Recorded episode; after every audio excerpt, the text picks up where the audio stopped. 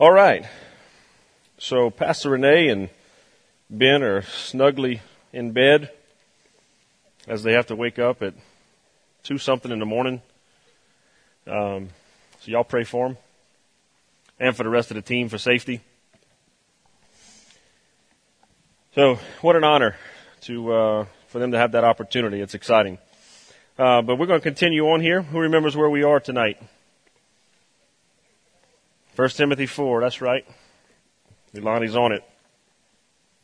So we're going to go through actually the whole chapter. Um, I'd like to just read through the text first, and then we'll uh, we'll start breaking it down some.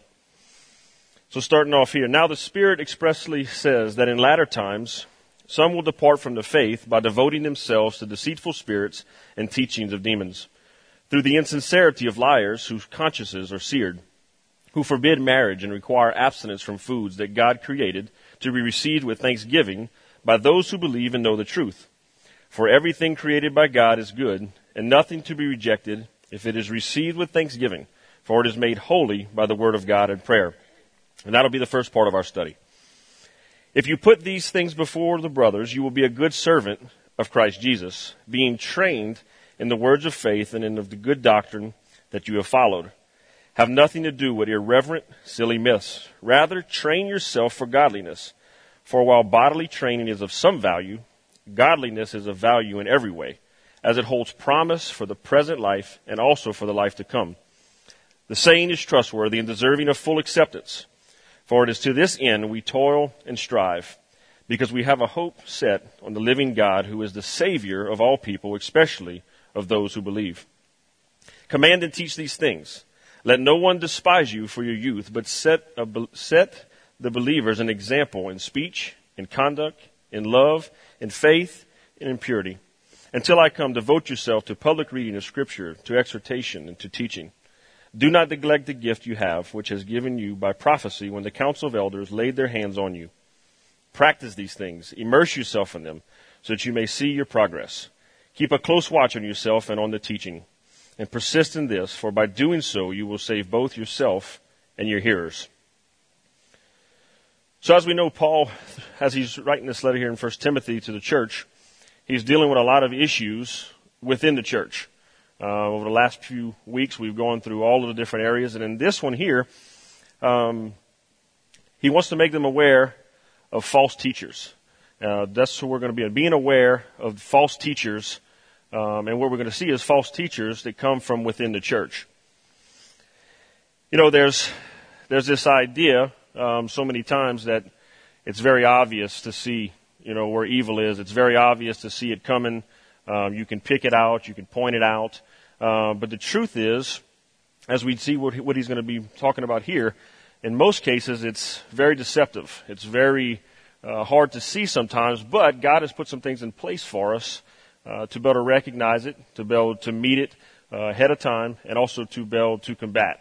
And that's where we're going to spend some time here. So I want us to look at the the first part here of the scripture, and it says, Now the Spirit expressly says that in latter times some will depart from the faith by devoting themselves to deceitful spirits and teachings of demons through the insincerity of liars whose consciousness, consciences are seared. So I want to start there. There's a, a mouthful. Um, as I was going through the study, and Rachel's actually really helps me out with my messages, and um, we spent a lot of time right there because it's kind of like it's just a lot of words that don't make a lot of sense just when you kind of blabber them out. But we're going to try and break it down and make a little sense of it. But I see a couple things that he mentions right here. It starts off with departing the faith. He said the Spirit expressly says that this in latter times. Now, latter times, as we know, is from Jesus until early church, when Jesus comes back. You know, we are in latter times now. We also could possibly be in last days, but we don't really know that for sure. But we're definitely in latter times. And he breaks down a couple of things of where the problems come in and where these people end up departing from the faith. He talks about devoting themselves to deceitful spirits and the teaching of demons. He talks about the insincerity of liars whose consciences are seared. Um, seared is also comes from the word uh, cauterized, which also is desensitized, which gets us to a place where we don't we don't have any feeling in that area. It's kind of it's numb to us. Um, and then he goes into some areas that they forbid. Um, But when you look at those areas there, are the things that come in and cause these people to depart from the faith, you begin to think, well, why why are they first of all departing from the faith? I mean, if they're if they're believers, if they're of Christ, and that's where some of the questions come in, and where the the, the spirit of a man um, is tested in that situation. Um, I, you think of the story of Judas, one of the disciples. He was one of the twelve. He was picked. He was he was part of the team. He served in that ministry uh, for years, and look what he does at the end. Obviously, we know he, he betrays Christ. And you think, how does that happen? How does that happen? And the, the, the truth problem there is, you know, where was he, where was his heart in his relationship with Christ? What was his relationship like? Did he have a relationship, and as we know it was obvious, that was outside of Christ, with some sort of outside view of Christ, or was he in a place where he was under the authority of Christ? Did he see Christ as truly Lord in every area of his life and see God as sovereign and holy. And we know obviously that's not the case. And what happens is people that are not, that are outside of that part of who Christ is and seeing him in that way, that's the people that end up getting tempted. You get, you know, the sheep in, uh, excuse me, the wolf in sheep's clothes. And they don't see it coming. Um, it sounds close enough to the truth that they believe it. And then once they get sunk in, then there's, then that's where the problem begins that gets out, outside of God's rule. And when it speaks about here about the insincerity of liars whose consciousness is seared, I think about a couple of things. You know, is not lying insincere to begin with? You know, it's kind of it's some redundancy there, and it also speaks of that it's just they're hypocritical. They say one thing, they do another. They do one thing, they say another, and they're they're torn between two different things that are going on. Um, and when it ultimately ends up happening, you we all have you know, we all have a conscious, um, and I'm, you know, from from growing up, different things you thought, you know, like it was bad to eat M&Ms, you know, for example. You think about that, but that's, you know, your conscience says, and then you, you know, you make your decision whether you want your M&Ms or not. But when we start to think about different things that are, you know, more spiritual, more serious, you know, whenever we have that check in our spirit, you know, if Christ is the center of that, and if we, and if we recognize that and we, and we turn away from that, well then that's, that was, it served its purpose well. But if we're, if we're met with those situations time and time again where we hear different false teaching, different types of heresy to take place, um, what ultimately ends up happening is if we, if we just ignore that every time, we ignore that every time, we begin to get calloused in that area. We begin to have that cauterization process that he talks about, being seared, where all that sensitivity is gone, and before long, it's just what you do and you find yourself or you see someone that's gotten so far away from who God is and so far outside of truth that they don't even, in some cases, even realize it. There's a level of foolishness that begins to take place. And that's what he's trying to show here is that it's a, it's a process. It's a slow and gradual process. And he, but the good thing is, is Paul's got some things here for us so we don't, that doesn't happen and we're able to recognize it. So my first point here is that the Spirit warns us through Scripture. You know, Paul, in this first part here, he says, now the Spirit expre- expressly says. Now what he's referencing back to um, is uh, quite a few different things, but one of them is to the church in Acts, in Acts 20, 28, and 30. And he says, Pay careful attention to yourselves and to all the flock, in which the Holy Spirit has made you overseers, to care for the church of God, which he obtained with his own blood. I know that after my departure, fierce wolves will come in among you, not sparing the flock. Now that's the people that are going to come in not sparing the flock. But look at the next part, and it says, And from among you, your own selves, will arise men speaking twisted things to draw away the disciples after them. And he's warning them right there. There's going to be people within the church that are going to get outside of the truth. They're going to begin to feed small little things, twisted speaking, things that don't quite line up with, with God's word, but if you're just, if you, if you're one, if you're not checking it against God's word, which we'll look at a little bit later, or you're not in that situation where you can see that, guess what happens? In some situations, it slowly becomes truth to people. And that's where he's talking about. Those are those people that end up departing from the faith. Because they're, where they are in Christ is not where they need to be. They're not, God is not sovereign in their life. On your notes there, you've got about seven or eight more examples of scriptures where we're warned about where people are going to come from, where heresy is going to come from, from within the church, and that we need to be mindful of it. You know, as a, I was thinking about this as I was putting together. I think about, you know, things that trick us and things that are almost real. And I'm a hunter, and I got to thinking about decoys, you know, and how we spend hours and hours of research and how to set them out and where to set them out. And I think I've really come to believe in a lot of situations, the decoys are more for the hunter than for the animals themselves, um, because it makes us feel good when we put them out there. Um, that's not completely true. Um, but I think about a decoy, you know, like to take duck decoys, for example, you set them out, you put them in the said pattern that you feel like is what's going to make them come in and land where you are. And, you know, in most cases, well, not here in South Louisiana, we, they have figured it out, I think, by the time they get here. But if you use them further north, you know, they look really real. They look like the real thing. You know, there's a little bit of wind that's moving. Everybody's got these ones now that the, the wings flap. You know, it kind of looks, which I don't quite understand because they never stop flapping but I guess I guess that's the difference between us and birds. They don't understand that they're they shouldn't land at some point. But the idea is, is you know, from a distance or at a glance, all that stuff looks looks real. I mean, obviously that's why we do it. It works, right? And right about the time they get to the place where they realize this is not real, boom, it's over in most cases. At least if I'm shooting.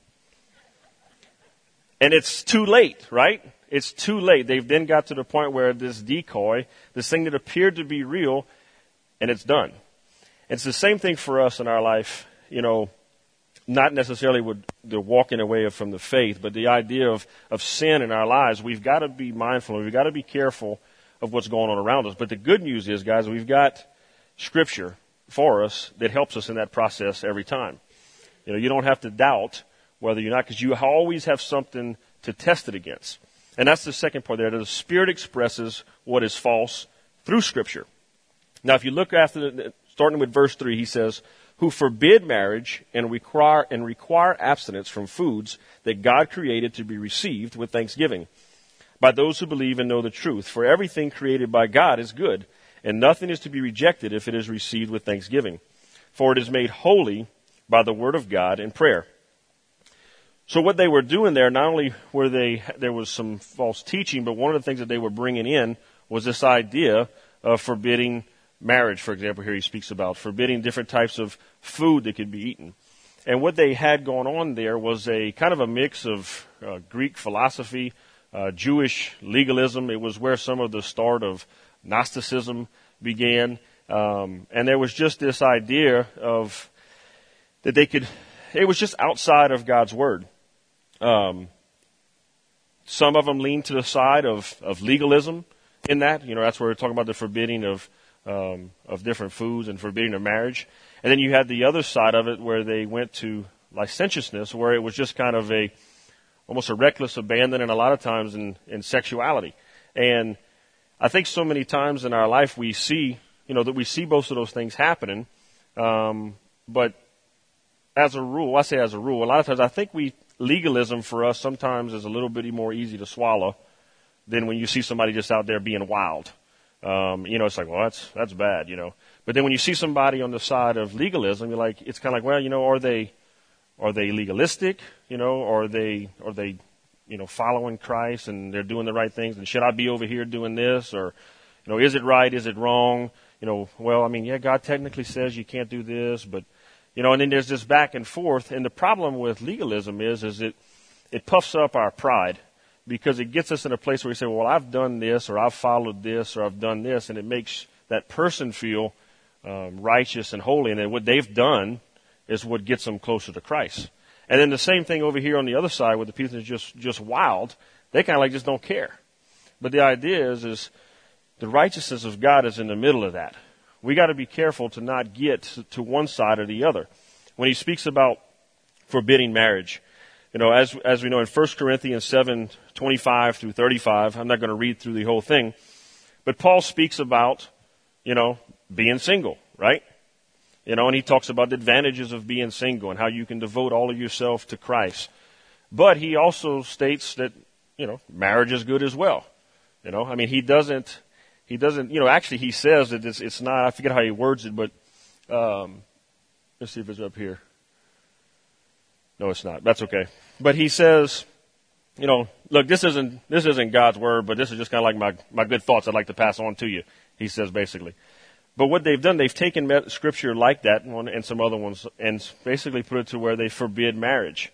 Um, because there, there was a belief that matter was good and the spirit, I mean, excuse me, matter was evil and the spirit was good. So if there was a part of your body, like if you had a desire to be married, then you had to, you had to squelch that desire. You had to stop that because that was unholy. So then they just moved all the way over to forbidden marriage and they do the same thing with abstinence from food. You know, in Matthew 6, 16 through 18, he speaks about fasting, um, and when you should fast and how you should fast. But he's not saying to just abstain from food in general. I mean, first of all, we need to eat and eat well in South Louisiana. But the idea is he's not trying to get you to complete and abstain from it completely. Our Old Testament guidelines for food, he, what he's trying to, he's trying to tell them there is in these moments do these things, but there's another side of the story, and that's where we need to test in Scripture. You know, when you read the first part of Paul's message about marriage, if you stopped right there at the beginning, well, you could go ahead and preach your message about being single. But what happens if everyone's single? You know, we have no procreation. Uh, we have no advancement of the picture that God has given for the church of who the husband and the wife are. None of that's there. Genesis 1, 28 through 30 says, And God blessed them, and God said to them, Be fruitful and multiply, and fill the earth and subdue it, and have dominion over the fish of the sea, and over the birds in the heavens, and every living thing that moves on earth. And God said, Behold, I have given you every plant yielding seed that is on the face of the earth, and every tree with seed in its fruit. You shall have them for food. And to every beast of the earth, and to every bird of the heavens, and to everything that creeps on the earth, everything that has breath of life, I have given every green plant for food. And it was so. And God saw everything that he had made, and behold, it was very good. And there was evening, and the morning came, and the sixth day, and both have to do with being a place to glorify the Father with everything you have. That's not the verse. My notes got mixed up. I added unto the scripture, I'm sorry. I was supposed to leave a space right there. But the idea is, guys, we also go back to Scripture. We see that that stuff is obviously good. It's obviously designed by God. It's obviously good for us. So always, whenever you see some sort of teaching that's kind of sideways or something that kind of does a little check in your spirit, I encourage you get out God's Word and see what it says about it. Check it. If it doesn't quite make sense, call somebody else. Call someone else that's a believer with you and have them give have them read it with you and look at it. Iron sharpens iron. Because we, God's given us what we need here to meet heresy and to meet ideas of um, blasphemy and the act of apostasy and all these things that we're seeing going on in this local church. But He's given us His word here so that we don't have to deal with that. And then John 4 1 says, Beloved, do not believe every spirit, but test the spirits to see whether they are from God. For many false prophets have gone out into the world. I mean, he's warned us. It's going to happen. It's there. And it's going to come from within the church in, in so many situations. But you have what you need to fight against it. You know, a good, a good, the good rule of thumb that I always go off of, if anything that's it's preached or proclaimed that requires you to do something in order to draw closer to God, in order to have a relationship with Christ, um, should send up a red flag for you. Because the idea is the, the, the gift that we have from Christ grace is a free gift. It's not one we earn. It's not one that we do any certain thing for. So it's anytime you hear that, you should, it should immediately go off in your spirit that there's something that needs to be looked at. There's something that needs to be checked. And his, and his scripture and his word always will clear that up for us. Now he's moving on to the next part. He talks about being a good servant. Um, and what it means to be a good servant. And I think it's pretty interesting how where it falls out in here. He's he's just touching on the areas in the church where they're having problems, obviously with heresy, where they're having different religions come in. And I like that he says, okay, so now we've we've addressed that. Here's where we are. Now I want to show you how to be a, a good servant.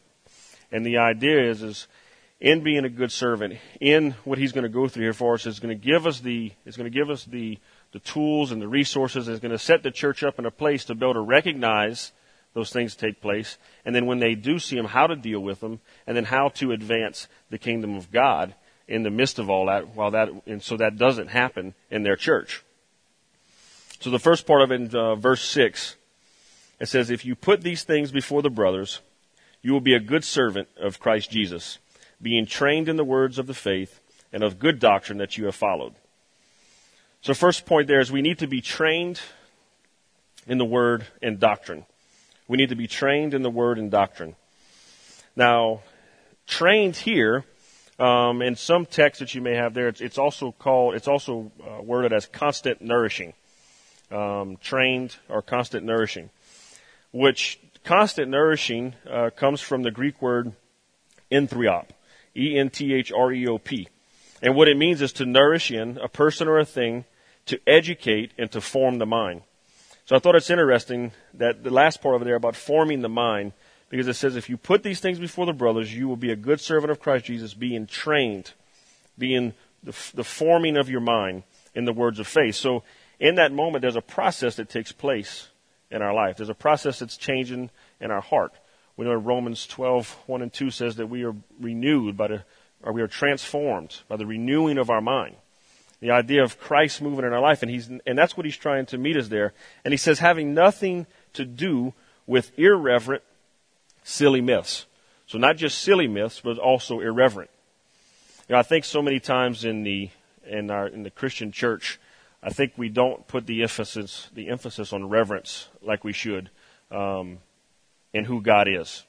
You know, I think sometimes it's kind of this casual fist bump kind of relationship. Uh, but the truth is, just like the song we sang, there is no rival and there is no equal.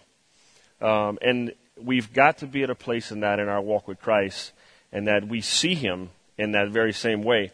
Because if not, the irreverence comes in. And then we, we fall into these things of silly myths. I think Paul just says it so good in 1 Corinthians 2 2. He says, For I have decided to, noth- to know nothing among you except Jesus Christ and Him crucified. I mean, that's just such a, such a basic sentence. But I mean, when you go through all through Scripture with Paul, and I mean, like, he's just amazing. You know, he's, he's okay with dying. He's okay with starving. He's okay with getting beat. He's okay with being whipped. I mean, he's just a superhero, right? And it's because his, his heart and who he is is just so simple. Christ and Christ alone. You know, he also tells us that to follow me as I follow Christ. I mean, that's just a bold statement to be in a place where you can say that. I mean, the idea is that we all can be there, but the idea is that that's where Christ needs us, guys. That's where we need to be. We've got to be able to not get entangled with the things that are going on around us. You know, we I think about um, my my boys, and we've got different songs at different times of our life that we get excited about. And one of them is for King and Country's, I Fix My Eyes. I don't know if you've heard the song. I can sing it for you if you'd like. Um, I don't have any, I don't have any instruments, so we'll spare you. Um, but you know, part of the song says it just it, it repeats and repeats over and over again that I fix my eyes on Christ. And it also talks about in there fighting for the weak ones um, and in, in some different areas. But the gist of the song is that we fix our eyes on Christ. And when we do that, all these other things kind of shed off to the side. And it's, and it's, you know, it seems so simple, but it really is just that simple. You know, it's Christ and Christ crucified. We just add so much to it sometimes, and ultimately we get ourselves in trouble. And then you say, well, how do you do that? You know, how do we maintain um, this being trained in the Word and doctrine? Well, it's very simple. It comes through the studying, the reading, uh, of God's Word, being in church, being being underneath uh, different mentors and different people that could pour into your life and are poured into your life based on Scripture, based on what God says. So after that, he goes and he says, he's got the word here, rather. And he says, rather, train yourselves for godliness. For while bodily training is of some value, godliness is of value in every way as it holds promise for the present life and also for the life to come. So right there, we need to train ourselves in godliness. We need to train ourselves in godliness. Now what's interesting, this train right here, where it says, rather train yourself, comes from the Greek word gymnasia, um, which has an athletic connotation. So it's slightly different than the one we saw before, where it was a, a nourishing type, where a steady flow of. This one is speaking of training in the form of, of athleticism. Um, training obviously is a sacrifice, right? You know, if you are if you're an exercise person, you don't get that through osmosis. You don't sit next to a workbench. You don't sit next to the dumbbells. You actually have to do something, right? Um, I don't actually really know that because I don't do any of that. But I've I know Vern, Joe Sclair, Pastor Vern very well, and he does a good job at it. Um, but the truth is, is it takes sacrifice. But I like what it says right here because it says, rather train yourself for godliness. It has some, you know, while bodily training it's of some value, you know, it has some value. So that, that's, I go off that part of the scripture. Some value. But then I like what it says here. It says, but godliness is of value in every way. So when we look at godliness, it has value in every way. Um, and where it takes us from there, it says, for while bodily training is of, of some value, godliness is of value in every way as it holds, now this is important, as it holds promise for the present life and also for the life to come. So what is that for us? What do we know that as? Hope, right? That's our hope for a future. And I think about um, our walk as as Christians and what we and as Christianity, and obviously, as we saw earlier, Paul says it's Christ and Christ crucified. But the idea is, is the re, you know, as we seek after God, as we as we follow after Him, He provides us with that hope, that hope for a future, that hope for eternal life. And even though, even until that place where we meet Him for all of eternity, the hope that that's there. I mean, look at the people around you. Um, as you go throughout your day, you can probably pick out people that do not have any hope. You see it; it's all over them. You know, they don't know, they don't know what's next. They don't know what to hope for. They don't know what to think for. But Christ provides that. 2 Timothy 4 8, 4, 8 says, Henceforth, there is laid up for me a crown of righteousness, which the Lord, the righteous judge, will award me on that day. And not only to me, but also to all who have loved his appearing, command and teach these things. See, in that time, they had a really good understanding of uh, the athletic games, um, of what it meant to compete and the and the crown. And you know in that time they, you got a crown or a wreath that was given to you in a place where you would you would win. So they really have an understanding for what it means for athleticism and and what had to go in for those guys to compete in those games. But what he's trying to say is that's that's of little value compared to godliness this provides you with a hope 1 Corinthians 9, 24 through 27, it says, Do you not know that in a race all the runners run, but only one receives the prize. So run that you may obtain it. Every athlete exercises self control in all things. They do it to receive a perishable wreath, but we an imperishable. So I do not run aimlessly, and I do not box as one beating the air, but I discipline my body and keep it under control, lest after preaching to others, I myself should be disqualified. He's reiterating here this part about athleticism and exercise. But what he's talking about there, I like, is the part where he talks about disciplining his body. You know, just as you do, just as you train for games, as you train, as you work out or whatever you do, the same thing goes in our walks as Christians. Guys, we've got to be in God's Word. We've got to have, be constantly there training and becoming and knowing more about Christ. You know, not out there trying to figure out things that we can do to obtain it, but what we can do to know more about Him. You know, right there, he also makes a point about preaching to others that I myself should be disqualified. You know, back to that idea of sound doctrine, that we need to have sound doctrine based on God's Word. And then he says right there at the end, he said, This saying is trustworthy and deserving of full acceptance. For this end we toil and strive, because we have our hopes set on the living God, who is the Savior of all people, especially of those who believe. Now wait a second. He's the savior of all people. What's um what's he saying there? What does that mean? Anybody have any ideas? Lonnie?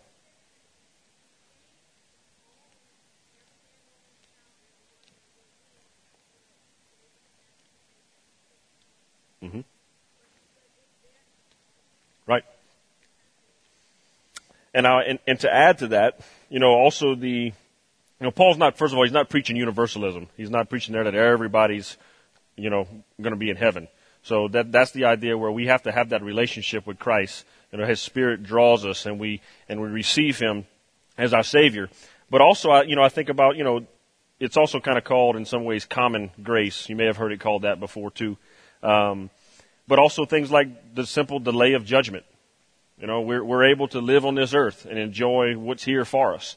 Um, The very fact that we have a level of um, uh, civilness in with our government. You know, the idea that we do have things in place that are have some normalcy. Uh, just the fact that we, you know, outside of, you know, whether you know Christ or not, that an appreciation for, you know, creation and for beauty and just for the things that go on around you. Temporal blessing. And to add to what you said there, also the, the gospel invitation. The idea that we can be in a place where, you know, we can have that relationship with Christ. So that's what he's speaking about there when he says Savior to all people, is that he's, he's brought that before us. He's given us as an opportunity. But then he says, especially to those who believe. Which takes us to the next point. It says we need to, we need to be an example of godliness. We need to be an example of godliness. Verse 11 says, Command and teach these things. Let no one despise you for your youth, but set the believers an example in speech, in conduct, in love, in faith, and in purity. So he's got this next section here about being, being an example of godliness. And he hits it through on verse 12, and we're going to kind of break down a lot of part there. But I like how he's, I thought it was interesting how it talks about, everybody knows about Timothy and, um, you know, that he was a young preacher, a young teacher in the ministry. But I think, I like how it says, it says, let no one despise you for your youth. Well, how can we control someone else by not letting them? I mean, can you force somebody to do that? You know, it says, let no one. Well, what, it, what he's saying is there, the, way that we do that is by this. By, but, but set the believers an example in speech, in conduct, in love, in faith, and in purity. And by doing those things, that's how you, that's how that's proved out in your life. Not because you coerce that person or force them to tell you that's who you are, but because you've, you've walked it out and you've lived that example. So let's break down a couple of these things here. It says, and then it talks about um, his youthfulness. I want to touch on that.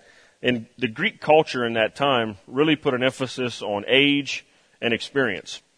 And, uh, you know, for, you know, what do we consider youth? Well, they considered anyone under 40 um, to kind of be in that crowd. So I'm not going to ask anybody in here who's over 40, but if you're 40 or under, raise your hand. All right. So the idea is people in that age group, and that's where Timothy was. Um, you know, he was it was he was not looked upon, um, you know, as someone that had you know could be in the position that he was in. Uh, but the idea is, Paul says, don't worry about that, Timothy. Don't let anyone despise you because of youth, and I'm going to show you. I'm going to show you what that looks like. So the first thing he talks about is speech. How many people know? How many people here know speech is a big deal? Anybody have it all figured out? Because I'll just let you can come up and do this part for me.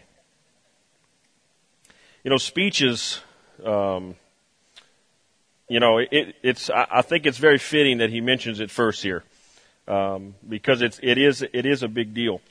You know, in James, he likens it to the the bridle that's in a horse's mouth. He also likens it to the rudder of a ship. That something so small can just can direct something so big.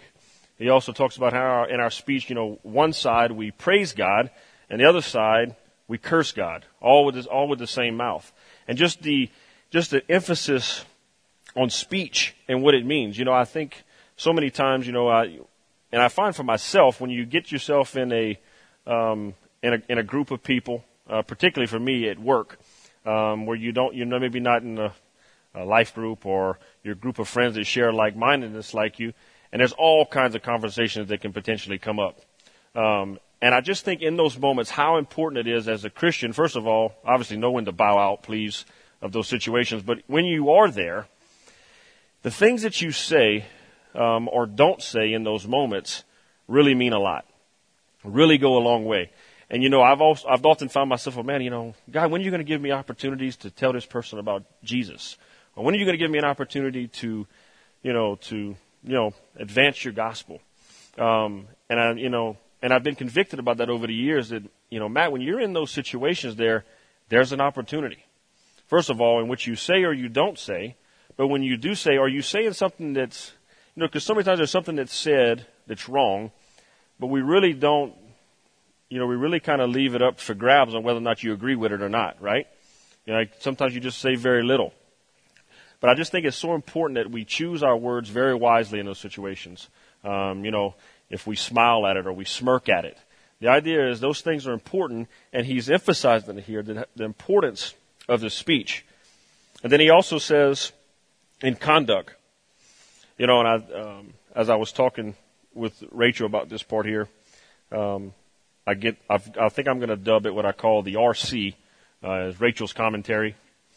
And, um, cause if, if you, if you don't know, my, my wife is a unbelievable, uh, helpmate to me. I'm sure a lot of you know her.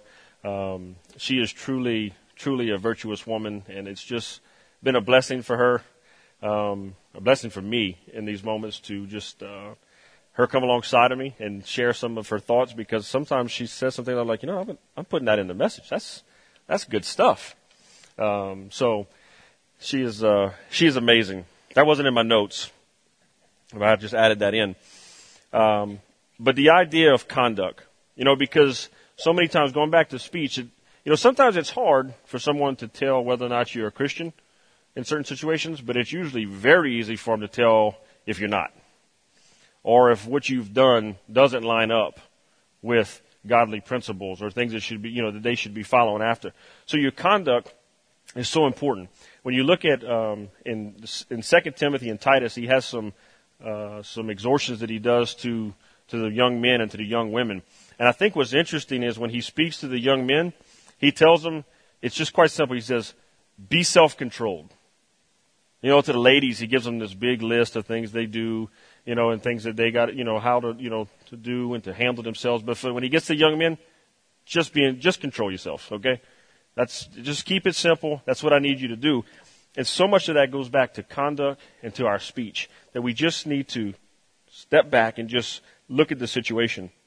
And then he says love, which we know as is one of the greatest commandments. We also know that Christ says that they will know us by our love, right? Those are, those are things that, that's the mark of us when we're out there in the world trying to reach the lost. And it allows us to reach the lost because we are in a place where we can have compassion on one another. You know, I, I, we, as we pray every morning before we leave for work or for school, it's the one thing that I always ask is that as I come across people in my life, as my children, as my wife come across, that we see people the way Christ sees them. That we see them with that same compassion and that same love because I think so many times it's so easy as we see somebody and we instantly go to some level of stereotype. We instantly go to some level of, of feeling, sometimes good, sometimes bad. But if we can get in a place where we can love and where we can see people the way Christ sees them, it's in those moments that we begin to advance the gospel of Christ. The people see that. They notice that in your life. It becomes evident. And they, and they're like, you know what? That's a person I feel comfortable talking to. That's a person I feel like I can share this with. That's a person that I can ask for prayer. And it's in those moments that God's gospel goes forth. And it's in that lives are changed, families are healed, restoration takes place, all because we did one simple thing. We loved. We met them in that situation with love. And the next thing he talks about is faith. And faith. You know, in order for us to have faith in something means we have to have full trust in it. You believe it's going to happen. You believe it's going to take place. In order for that to happen in our walks with Christ, church, God has got to be sovereign in your life. He's got to be in that place where he has no rival and he has no equal. And it's just that simple. And it just goes back to what, what Paul says about being Christ and Christ crucified.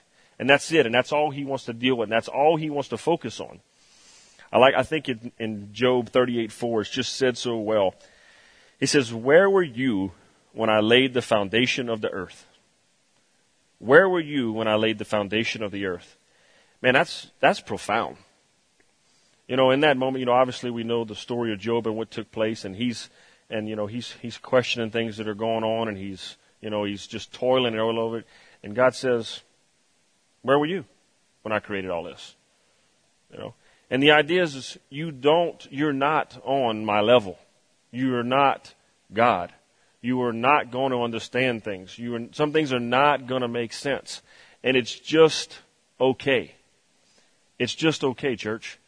I mean, I'm not saying aimlessly walk around with no direction and having no understanding for Scripture, but the idea is if we get to this place in our life where we feel like we have to understand every truth that God put out there, we have to understand everything that He does, what do we, what do we need a God for?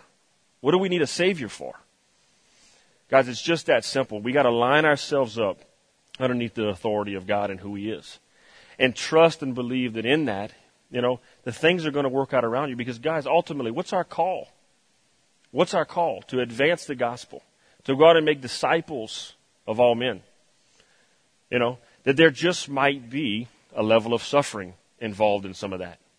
Yeah, do we have blessing? Of course we do. Of course we do. But we've got to be in a place where God is holy and where we're in a place where we fully trust and we have faith. If you have faith, that's what it means. And then he follows up and ends it up with purity. Purity. I think about purity in our speech, purity in our actions, um, purity in the way we dress, purity in the way we think. You know, as we all know, first of all, I mean, the, the, the thing I think about obviously first is, and mostly, is sexual purity because it is such a big deal. Um, you know, we've we've been doing for the last this will be our third year of doing, it may even be fourth year, doing the Conquer series here at church for our men. You know, when Pastor Renee brought that study to me years ago, uh, didn't know a whole lot about it, and we started doing it. We had, you know, the first time we did the study, we had 80 something men. You know, I'm thinking, well, we're going to do it again because it's good, but I mean, maybe we've got most of the church, right? Next time we did it, we got about the same amount of people participate.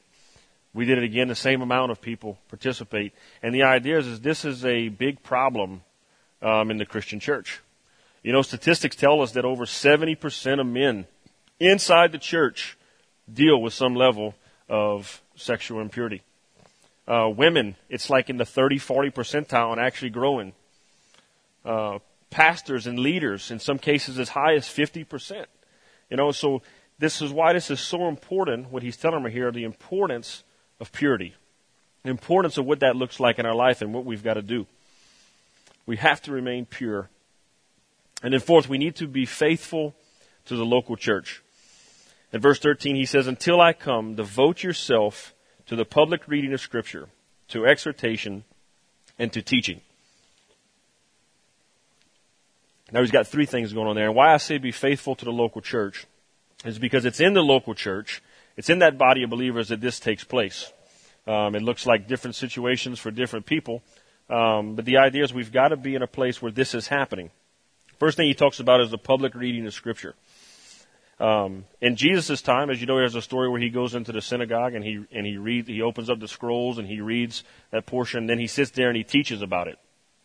So what he's talking about there, when we talk about the public reading of Scripture, it's not just the reading of it, but it's the reading of it and then the exposition of the Scripture. That as we read it, as we as we dwell on it, then we learn about it and we teach it. Those two things need to go hand in hand.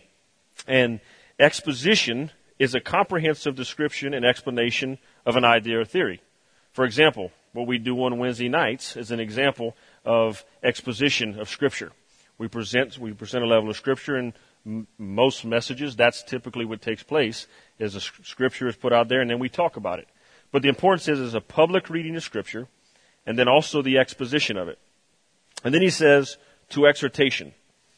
Exhortation is is basically challenging the hearer of applying what you've learned in that situation to your life, um, encouraging you in that situation, being at a place where you can apply that that God's word despite, despite however old it is, still applies to us in our life.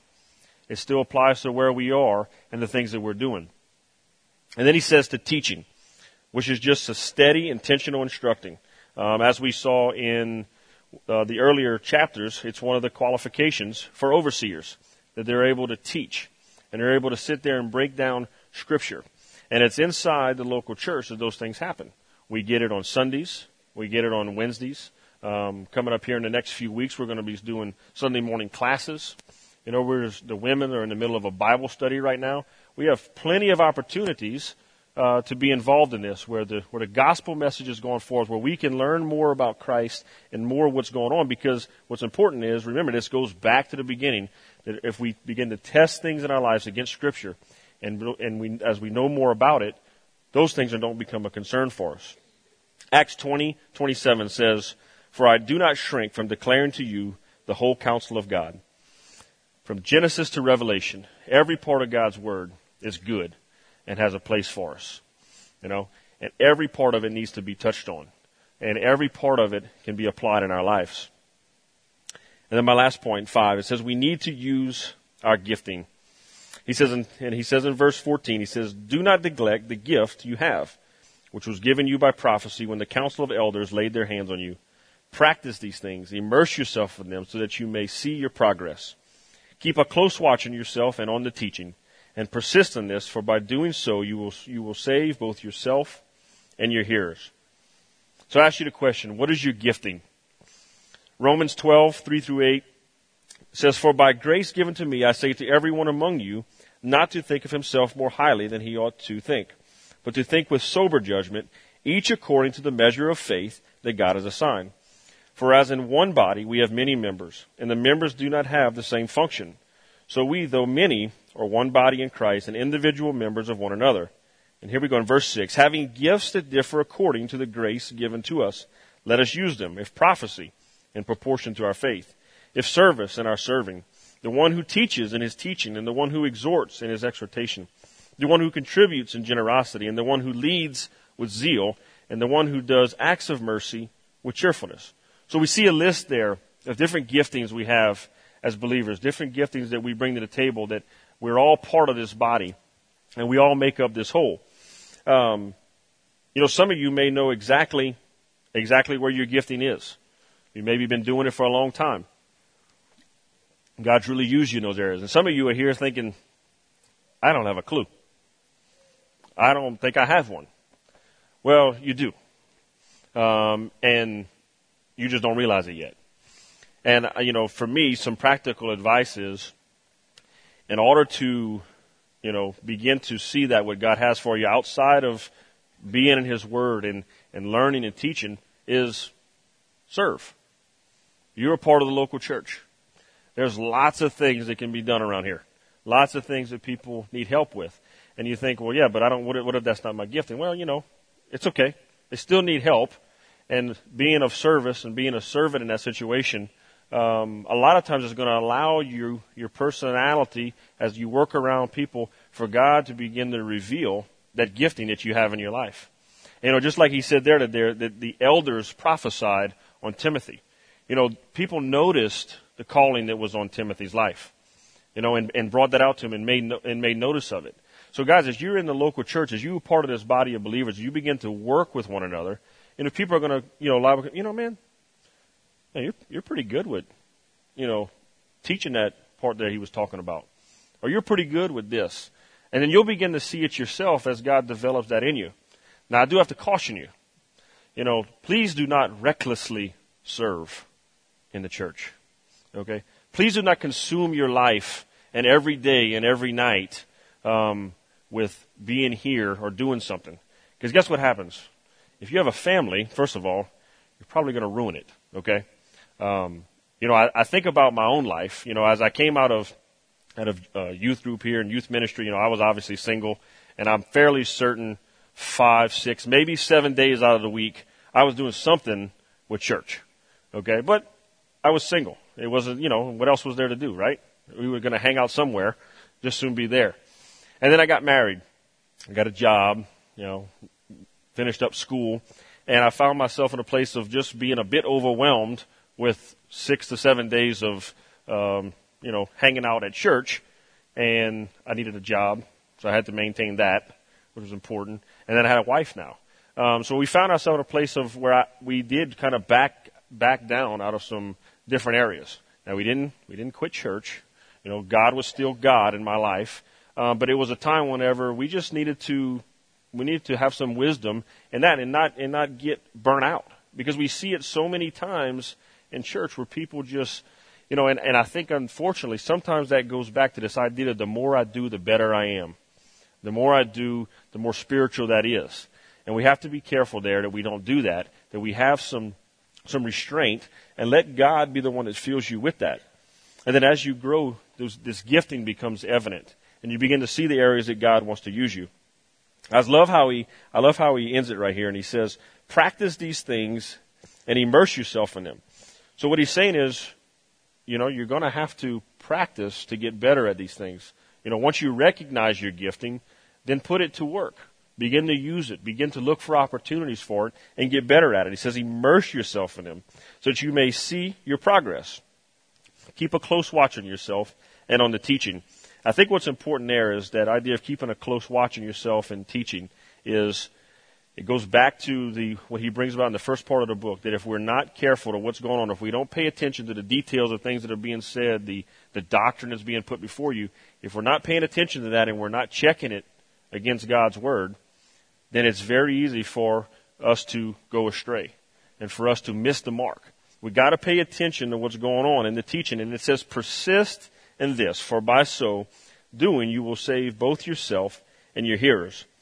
And these, you know, he's talking to Timothy there as a preacher to church because the importance of, of uh, pastors and the importance of leaders sending out sound doctrine and that the responsibility that person has to be a student of the Word and also put it forth. That does not mean he's not going to have error, obviously, but the idea is there's a constant, steady doctrine that goes forth, and he wants Timothy to pay close attention to that. Then, closing, what I want you, I want to leave you with a few things, and another thing I want to, I was thinking about as I was going through this, and really with any message is, you know, I just, for myself, for you, as you as you walk out of any service, as if you walk away from a situation when the gospel was advanced, when God's word was preached, when God's word was set before you, you know, I just believe that that should leave with you heavy on your heart. I think you should allow God to work and allow that scripture and allow that teaching to soak in and then go home, get into it, look at it for yourself compare it to things you've seen before and look at it and allow God's Word to just work and to mold in your life. You know, just the importance of the advancement of the gospel message, the salvation of souls that happens through that process, the discipleship of believers um, as we move through that, and then just the sheer honor that we are able to have a part in this process is just mind blowing. The idea that God has allowed us to take part in this amazing, amazing process. So guys, as we walk out of here, just, you know, just have a, a desire and a love for just getting into His Word, for letting it just be in your heart, for being a check in every area of your life. Lord, just we just thank you for this time, and I thank you for this church. God, I just thank you, God, for just a body of believers, Father. God, that's out here with a desire to grow and to live in you. And God, I pray, Father, that as we do leave this service, God, that you, that your word, Father, is upon our hearts. It's in a place, Father, where it allows us to be honest with ourselves, in a place where we can check areas of our life. God, and for one reason, Father, that your name, God, would be glorified, that your gospel, Father, would be advanced. God, we are so thankful, God, to be able to have the opportunity to be a part of it. God, in Jesus' mighty name, Father, I pray we leave here differently than the way we came in God, give us protection and safety as we travel from here. God, in Jesus' mighty name, amen.